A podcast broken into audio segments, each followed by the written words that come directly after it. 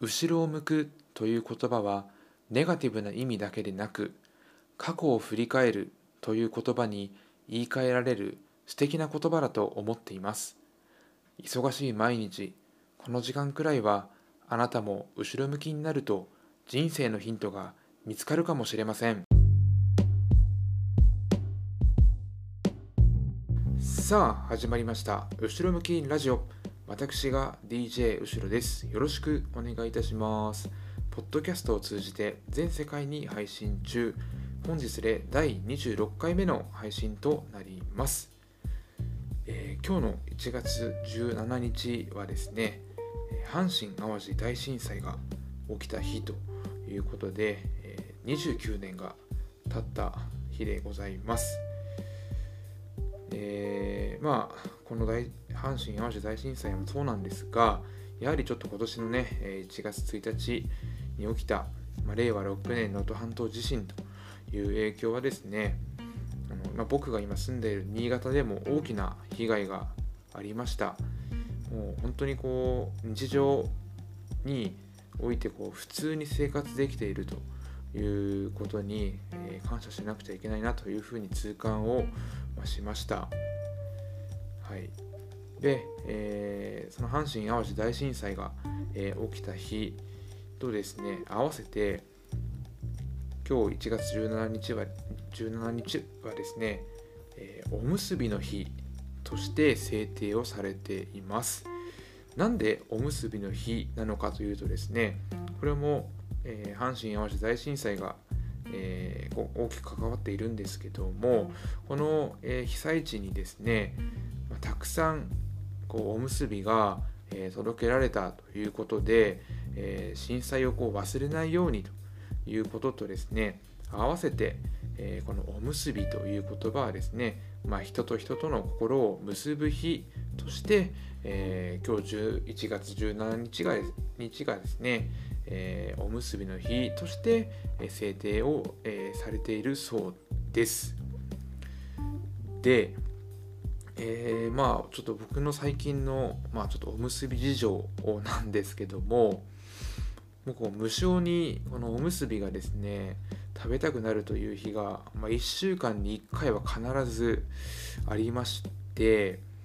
でちなみにこう最近のお気に入りはですねゆかりのおむすびなんですね。で、まあ、今日はおむすびの日ということでちょっとねいつもより少し気合を入れて今日はおむすびをこう作ってみました。ちなみに今日のですねおむすびはですね、まあ、ゆかりなんですけどもゆかりの中に焼き鮭を入れてですね、えー、おむすびにしました。で、えー、まあやはりおむすびというと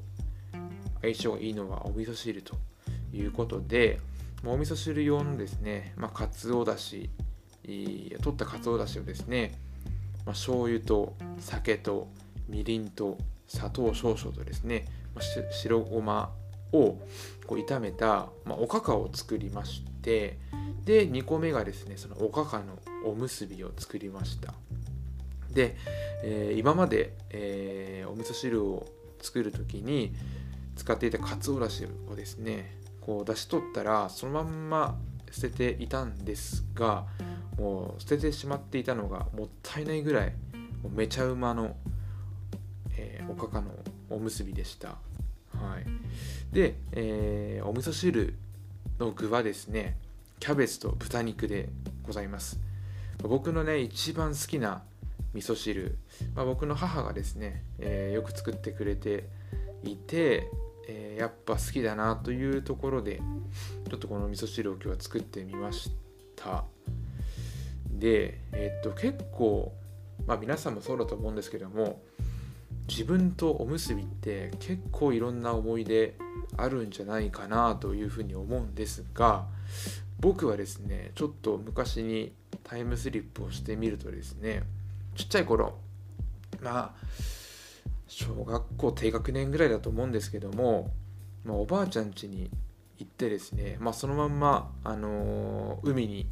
遊びに行った夏の日なんですけども、まあ、おばあちゃんが持たせてくれたのはおむすびとじゃがりこだったような気がすごい思い出があります。でおむおむすびの具はですね生たらこがですねもうぎっしりでしかもちょっとこうあの塩気も強かったんでこう海で遊んだ日のお昼ご飯にもぴったりで多分ねこれまで食べてきたおむすびの中で一番美味しかったおむすびなんじゃないかなっていうふうに思ってます。でちなみにそのおばあちゃんが作ってくれていたのはアルミホイルをこう巻いてくれていたのでなんかそれからアルミホイルで包まれてるおにぎりおむすびっていうのはこうなんかプラスちょっと一段階美味しさが増すような気がしてます。はい、で、えーまあ、僕中学受験をちょっとしたんですけどもでその中学受験のためにこう夜まで塾に通っている時ですね晩ご飯のお弁当として、えー、まあ、母が持たせてくれていたのもおむすびの日が多かったですで特に好きだったのが、まあ、母が作るこれまた生たらこのおむすびででしかもこう2個おむすびが入る専用のプラスチックの入れ物だったっていうのとあとまあ少しこう冷めているんだけどもこのちょっとこう時間が経ったことによって、えー、海苔がぴったりとこう、えー、なるおむすびっていうのがこう大好きでした。なんでまあ今今最近はゆかりにはまってますけどやっぱ一番好きなの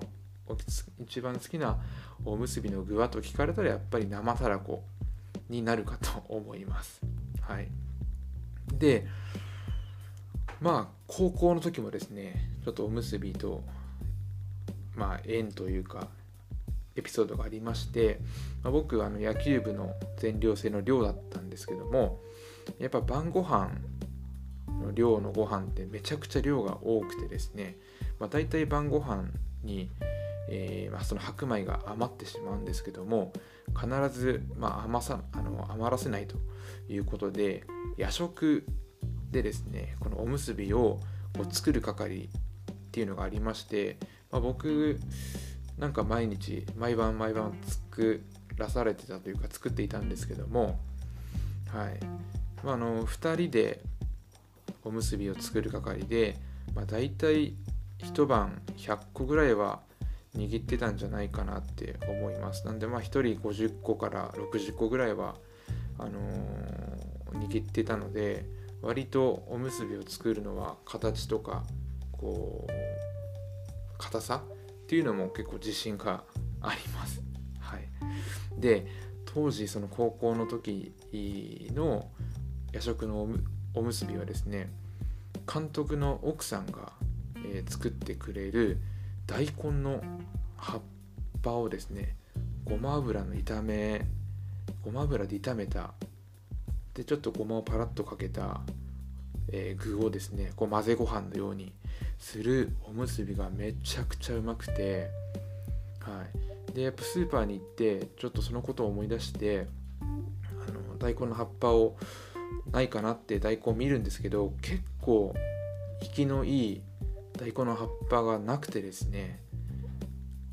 いつでもこう食べれるものじゃないというところもですねちょっとこう思い出になりつつなんですけどもなんでちょっとまたスーパーに行って大根の葉っぱがあったらちょっと作ってみたいなというふうに思ってます。はい、で、えっ、とまあ、さらにこう就職をしてですね、まあ、新潟に来たんですけども新潟に来てびっくりしたのがですね新潟のこのコンビニのおにぎりって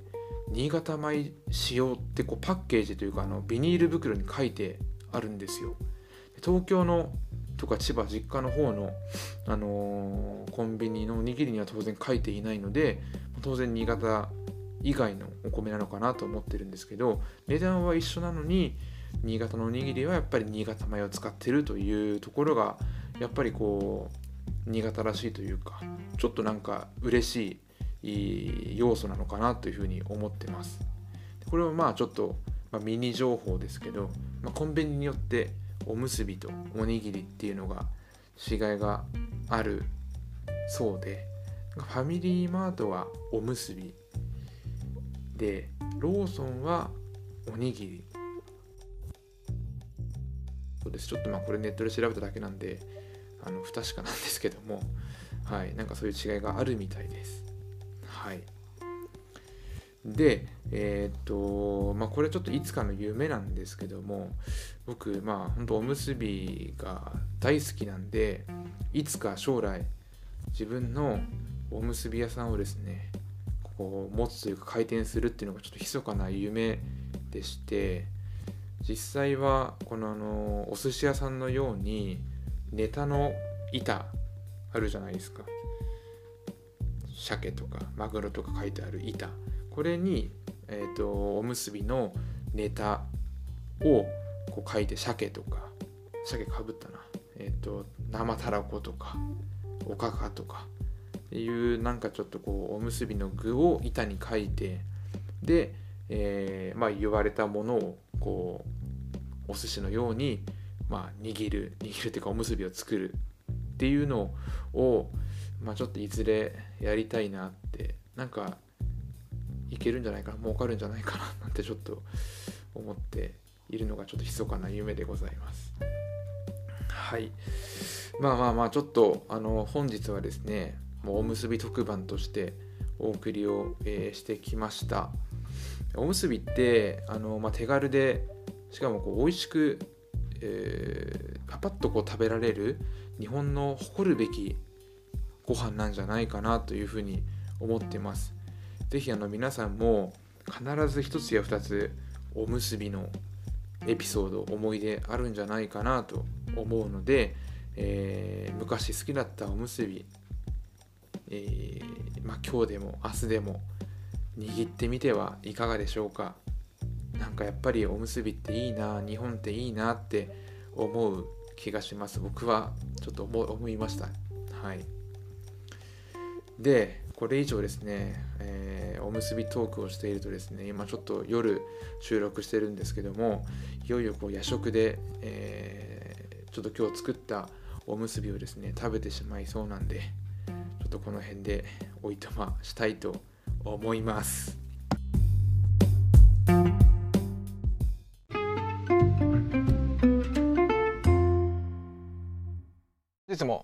聞きいただきありがとうございました。後ろ向きラジオではいつでも後ろ向きコメント、トークテーマ、後ろ向きな私、DJ 後ろをお助けいただけるそんな言葉をメールで募集しています。アドレスは後ろ向きドットラジオ gmail.com です。後ろ向きの死は SHI です。お待ちしています。後ろ向きになりたくなった時はいつでもこの番組が待っていますよ。それでは、良い一日を。